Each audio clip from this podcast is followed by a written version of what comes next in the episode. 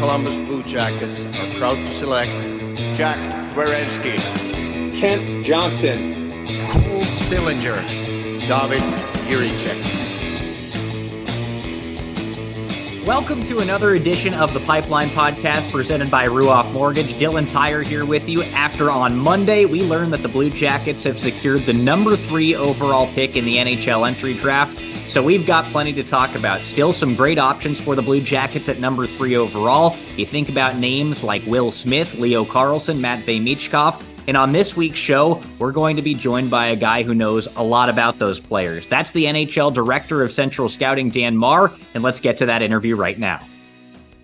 I want to start off by asking you how NHL Central Scouting gets together and makes decisions on these players. You know, the NHL Central Scouting rankings are kind of the consensus that the NHL uses going into the draft. So, how many people are getting together and what's the process like in de- determining where these players are ranked? Well, we, we have a full time staff of nine. So that makes it easier when it comes to voting. We never have a tie. And we we follow the same process as the NHL clubs. We spend the first part of the season where we go we identify who the prospects are. Um, you know, it's never uh, you don't want to go start eliminating players too early from consideration because you have to allow for the improvement and development that takes place over the course of the year. But we we get together in in uh, early January, uh, right near the end of the uh, the World Juniors, and just prior to the prospects games that take place with USA Hockey and the Canadian Hockey League. And so we, we put our ranking list out then of seven rounds and that's our guide for the second half. And you, I, I don't know if you're aware or your followers are aware. We have a players to watch list that we start at the, at the beginning of the season, where an A prospect is a first rounder, a B prospect, second, third, C more of a fourth, fifth. And we continually update that list and we share it with the NHL clubs, like it's every two to three weeks. And at, at, the end of the day, we do it just so that there's no surprises. Uh, all of a sudden, they don't want to see a name show up in our first round that they've they've never seen before. It was in the it was a C Watch player. So we we just keep the teams informed that this is what we're seeing when we identify prospects. So in the in the second half, the NHL clubs they get to zero in a little more because they're getting a better sense of where they might be picking in the draft for example, no nobody was going to spend a lot of money to travel around and watch Connor Bedard play this year. Like the you you know what you're getting with with a player like Connor. So you would just see him when you were there to watch other players. But our, our group, uh, we just want to get our list in the recommended range of order for the clubs. So we get together again right uh, right after the junior season's end. Uh, and it's it's at a time where the college season's over, uh, and our body of work is basically uh, determined by the players played during the season, and we do that for a couple of reasons. One, it's a, it's a level playing field because not all not all players participate in playoffs, and the other reason is that the the the clubs in the league uh, they would much have have our rankings out prior to the draft lottery, but also just prior to the U18 World Championships, prior to the Memorial Cup, uh, prior to all the playoffs taking place, because the N- NHL Central Scouting doesn't have to tell the teams how a player performed in playoffs. They'll they'll see it. They're they're scouting the players. So they just have that sense of where we feel the players should be considered for the draft. So our ranking comes out in early April. And again, we get together um, normally at the league office in Toronto uh, and all our staff there. And it takes four or five days of meetings where we, we put the the various leagues, like we will have an Ontario league list, a Quebec list, West, a US list, and and then we put that in an order, and then we look at the big picture and we start voting in comparing the players from each league. And gradually the, the list comes together. I can tell you that the first couple days when we're voting and the players are going on the board there, it causes a lot of uh, angst and grief because you're going, oh my goodness, how can this player be here and where what's going on here? But I got to tell you, at the end of the day, at the end of the meetings, there the the list ends up looking pretty good, and and that was my experience even working with NHL clubs. The individual scouts all have their own lists, they have their own preferences and what they like to see in a player. But at, at the end of their meetings, that team list, that group list, is the best list of all. And so, uh, as we work our way through our list, uh, like in, in, January, I was kind of mortified looking at the list of the names there. The, but then by the end of it, it, it, it, I was more comfortable with it. And at the end of the year here, I really like the players on the list. I really like this draft class. You know, we've we've put the players in an order we think that the the team should consider them when it comes to their pick. Let's talk about the top five in particular here because there is such talent at the top of the 2023 NHL draft class. It's deep at the top, there's lots of skill at the top. How do you think that this year's draft compares to the drafts over the course of the last couple of seasons? Because there is so much star power at the top, led by the guy that you just talked about in Connor Bedard. I, I, do feel that this draft class is top heavy in the top 15 like there, there's a lot of good players available. More, there's more depth in the first round this year than than there may have been in the past couple of years. But you have to remember every every draft class there, there's good players. There's very good. There's good prospects. And you know the the first round, eh, there there's always going to be good players. Just like some might play ahead of others. You know, uh, like Dawson Mercer from New Jersey. There, he he played he's playing ahead of a lot of other players that were taken in front of him but that's not to diminish the players that were taken in front of him because everyone it takes two three four years after a draft year for a player to realize his true potential and just like in all jobs in life sometimes it's just being in the right place at the right time you get the opportunity and you know uh, mercer's a player that's recognized the opportunity took advantage of it there's a lot of other players in that same category, and there's going to be a few players out of this year's draft class that are going to be in that category. All right. The presumption for the longest time is that Connor Bedard will go number one overall. Adam Fantilli will go number two overall. And I'm sure some Blue Jackets fans are hoping that maybe Pat Verbeek falls in love with somebody else and Adam Fantilli potentially falls to the Blue Jackets at three. But my question for you in your eyes, what's the separation between Adam Fantilli at number two and then some of the guys behind him, the Leo Carlssons, the Matvey Michkovs, and the Will Smiths? Well, personally, and I think the consensus of our group is that it's one and two, then the rest. Um, there, there's no one else that had a like I, I call it a, a college season of the ages mm. for Adam Fantilli. And it was truly exceptional what he was able to accomplish this year.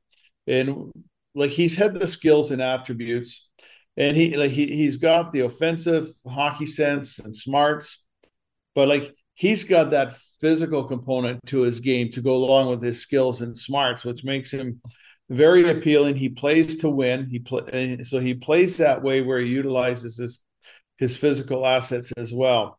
And like I've I've watched Adam for three years now, and just the motivation, like the self discipline, the self motivation that he displayed this year as a freshman, it, it was it was really uh, fun to watch, and it was truly exceptional. So like there there is there is a definite line, and then then then comes the rest of the cast, but they're all frontliners in their in their own right. You can look at the next two or three players on on both the North American and international lists, and they all belong in that conversation. All right, let's talk about a couple of those players. We'll start off with the North American list because you've got Connor Bedard at number one, Adam Fantilli at number two, and then Will Smith at number three, who just had historic numbers with the U.S. national team development program. What makes this player appealing? Well, Will Smith, he's just an all around, highly skilled talent. And every time you go and watch, uh, you know, at the beginning, you sit there, is this guy the real deal? But every game you go to, he proves it. He shows it. Uh, he he he can make magic out there on the on the ice, and uh, it, it, looks like an innocent enough play, and then all of a sudden he makes a move, or he makes a pass, or he pulls away, and then then there's a scoring opportunity. So uh, he's an offensive machine, uh, but he's also a responsible player. Uh, and like off the ice, he's a good athlete. Uh, without the puck, he's responsible to to do his job um, on the back check, do his job co- with his coverages, but he just reads the play so quickly, so offensively, and like you know, he he reminds me a little bit. He, he's got that swagger like uh, Trevor Zegras has, and and that's going to bode well for him when, when he gets into a position where he's going to compete for a job in an NHL lineup. You need to have that that confidence that goes along with it. And and will smith has that. Well that sounds very exciting. I'm sure blue jackets fans love to hear that about a player that they could select at number three overall. I want to ask you about leo Carlsson. he's number one overall on the international side of things He's a big left shot centerman. He's got that size, he's got that skill. But what makes Leo Carlsson a special player and deserving of that number one international ranking? he's in he's another one of these complete packages and you know we've been watching him play for the last two years more so this year at the elite level in in sweden so he he's already playing and contributing at the pro level and whenever he competes for sweden on the u18 team. He's going to be uh, in contention to play for sweden now on the men's team in the world championships coming up here. Uh, he, he's always able to perform and it and it's just he has a presence when he's on the ice where he's got that composure and smarts and he's got the skill set to make plays. Uh, he's got the skill set to drive plays. And there there's no holes to his game right now. And so like he's going to be maybe a little more NHL ready just because the experience levels that he that he has. And you know there's a long history of players from Sweden uh, that that once they come over and get to the NHL, they stay in the NHL. And so whether he comes over right away or he plays another year, once he once he comes over to play in North America, he'll be in the National Hockey League. And he he's one of these like he's a consummate teammate, plays an unselfish style, he's a team first player. And and you can just see that. So he's got all the offensive tools and he he has the the complete package with his with his size, smarts, and speed to play in the National Hockey League. You brought up Trevor Zegras' name when talking about Will Smith. Is there a player in the modern NHL or maybe the past NHL that Leo Carlsson reminds you of? Uh, I'm not good at that, and I hate doing doing comparisons. So you got me on the spot here. I don't know if I have a name that I can that I can pull out for you right now. no, that that's fair enough. I always ask just because you know people like to hear those sorts of things, and you know when I've been doing my research leading up to the draft lottery and things like that, when people talk about Leo Carlsson, a name like Nicklas Backstrom seems to come up. So just wanted to see if you had anybody in mind, but uh, let's well, talk. Yeah, that's it's that. You know, you don't find a more solid hockey player than what Backstrom was, and like I said, he he will be one of those solid players in the National Hockey League for a long time. I was just going to look up his questionnaire to see who he uh, he compared himself to. If you want me to, yeah, that's that's some good insight right there. Certainly, if you've got the access to that and can pull it up, we'd love to hear it. Yeah, let me just punch him in here. So Leo's comparable for himself at the NHL level is Barkov. Well, that certainly sounds good too. I'm I'd be very very happy with an Alexander Barkov. And I, I would uh like Barkov for me. Uh, he performs and delivers under pressure, like when it's needed, and I, and I can see that comparison with with Carlsson as well. All right, let's talk about Matvey Michkov because for the longest time, the conversation was Connor Bedard versus Matvey Michkov. We haven't been able to see Michkov as much on the international stage for obvious reasons the last couple of years. but he is a very, very talented player in his own right. So why should Matvey Michkov be in the conversation for the Blue Jackets based off of his total package?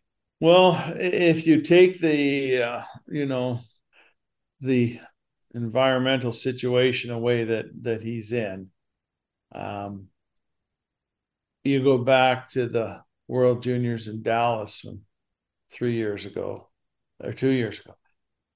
He's a generational talent, and he belongs in that same conversation. It's just he hasn't been on a stage where we can see him perform to that degree.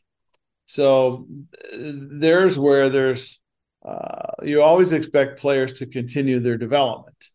And you know, C- Connor Bedard continued to develop, Adam Fantilli, all these uh, Will Smith, they've all continued to develop. So you know, you're you're projecting that the same for for him. Um, it's a tough situation for him, but you know, I have no no doubt that he's not going to be taken in the first round the National Hockey League. The clubs will do their homework. They're aware of his contract situation in Russia. And when you have a chance to get a generational talent, whether he comes over right away or it's two years down the road, it's you're, you're drafting to improve your franchise. And th- this is a player that's going to add value and improve your franchise down the road. So uh, he definitely um, a first round pick. It's it, it basically comes down to the team's comfort level where they want to make that selection. We've talked about the top five players or so, but is there anybody else who you could see jumping into this conversation? It's obviously late in the process right now. There's not too much time ahead of the NHL entry draft. But for example, last year we saw Juraj Slafkovsky kind of rocket up the boards for obvious reasons, what he was able to do at the Olympics and that sort of thing. Are there any players in this year's draft that you think could enter that conversation late here? Maybe the name that comes to mind is Will Smith, the way that his trajectory is going right now. But if there's anybody else, please let us know. Well, the the one player that had a good U18, and I think he caught everyone's eye and his attention was Dalibor Dvorsky from Slovakia.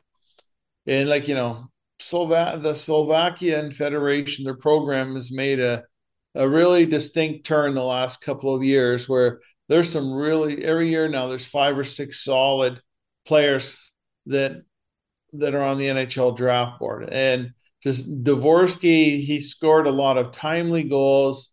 Uh, Slovakia had a good showing.